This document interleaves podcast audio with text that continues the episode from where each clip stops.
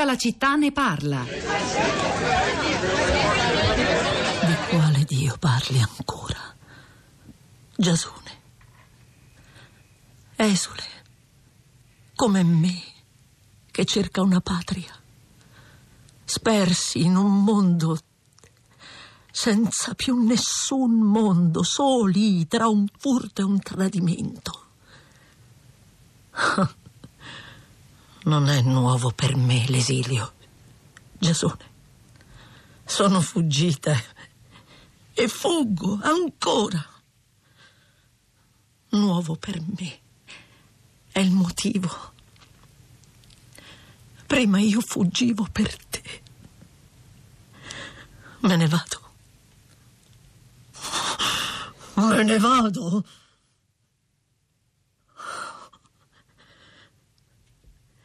Esco di scena. Ma.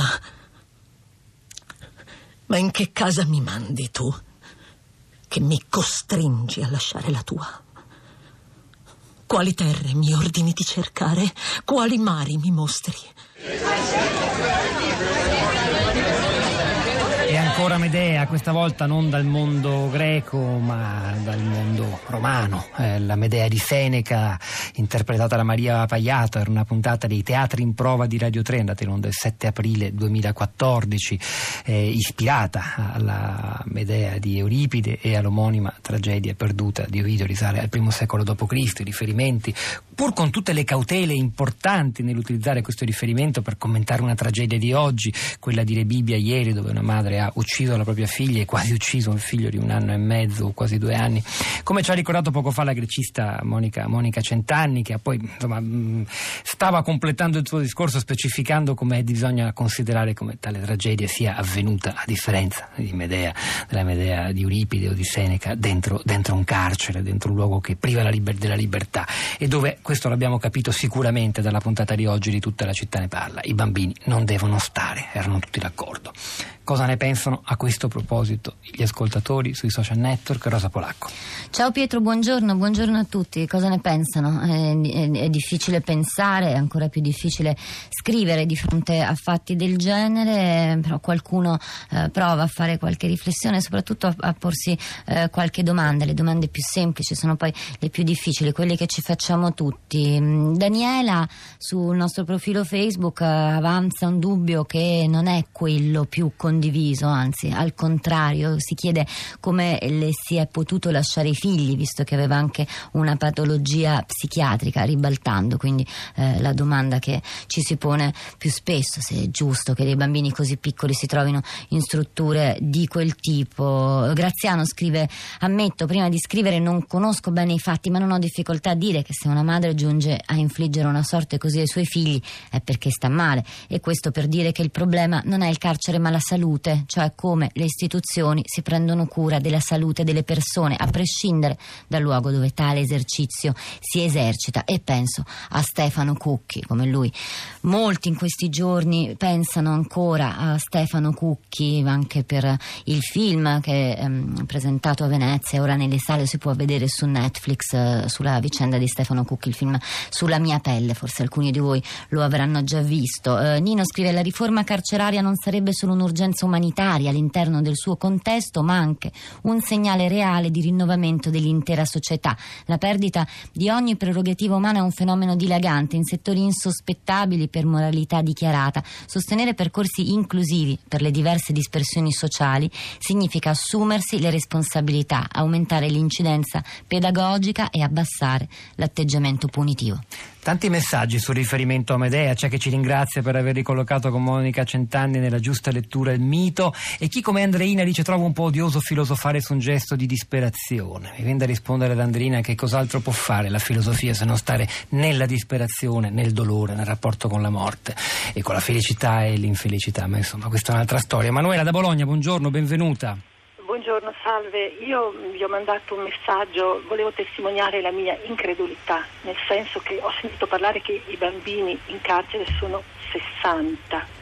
A me pare un numero affrontabilissimo per risolvere queste situazioni.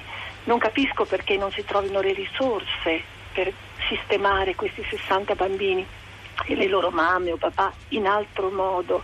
Non so, mi immagino, non so, dieci luoghi eh, dove si possono accogliere sei bambini con le sei mamme o insomma mi sembra una cosa così semplice, così affrontabile, così importante sono incredula rispetto al fatto Manuela, la sua incredulità è anche la nostra, l'abbiamo anche sottoposta agli ospiti che abbiamo avuto, ci hanno spiegato che le cose sono un po' più complicate, rapporti tra istituzioni diversi, tra governo centrale e amministrazioni locali, però la direzione è quella, è quella per esempio delle case famiglia rappresentate nella puntata di oggi da Andrea Tollis, questo è chiaro a tutti. Bianca da Foligno, buongiorno.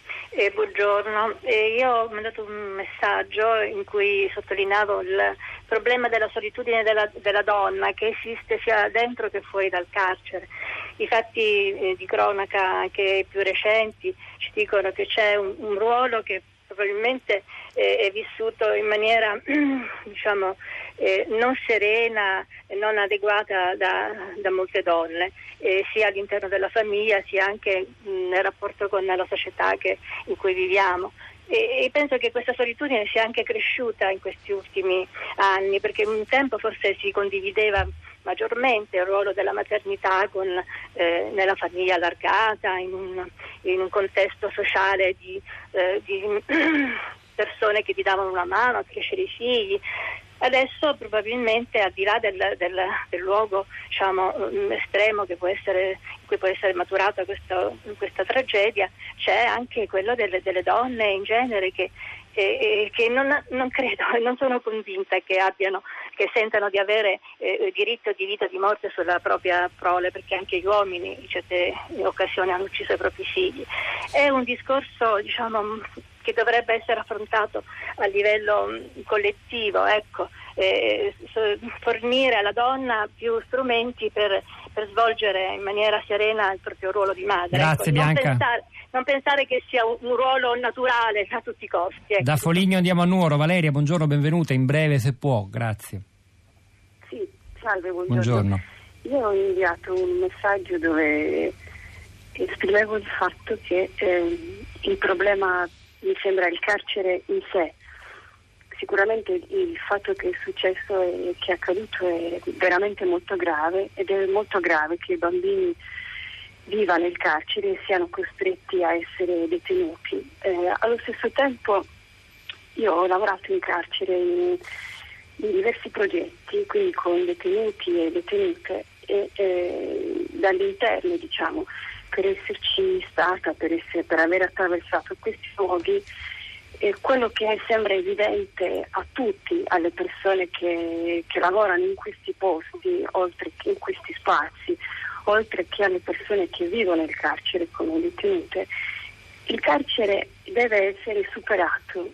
I, I tempi sono maturi perché il carcere possa essere e speriamo che ciò avvenga come hanno, ci hanno un po' spiegato anche gli altri ospiti. Grazie anche per la tua testimonianza diretta Valeria Rosa. Su Twitter Michele dice la tragedia di Re Bibbia ripropone il dilemma sulla finalità rieducativa della pena finalità spesso disattesa o dimenticata. Forse un serio ripensamento sul sistema sanzionatorio e detentivo aiuterebbe a evitare future tragedie a danno di innocenti è il momento di Radio Tremondo con Luigi Spinola. Hanno lavorato a questa puntata di tutta la città ne parla Alessandro Davac alla parte tecnica, Piero Pugliese alla regia, Pietro del Soldai Rosa Polacco a questi microfoni, al di là del vetro Sara Sanzi, Cristina Faloci e la nostra curatrice Cristiana Castellotti. A domani.